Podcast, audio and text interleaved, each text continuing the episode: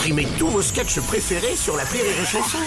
Des milliers de sketchs en streaming, sans limite, gratuitement, gratuitement sur les nombreuses radios digitales Rire et Chanson. La blague du jour de Rire et Chanson. C'est un Belge euh, qui en a marre. Il en a marre, ce brave Belge, parce qu'à chaque fois qu'il voyage à Paris, on lui demande euh, Vous êtes belge?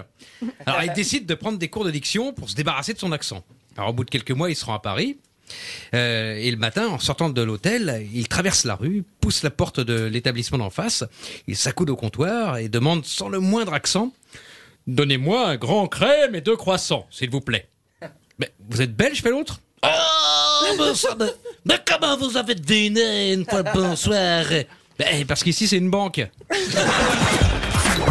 La blague du jour de Rire et Chanson est en podcast sur rireetchanson.fr.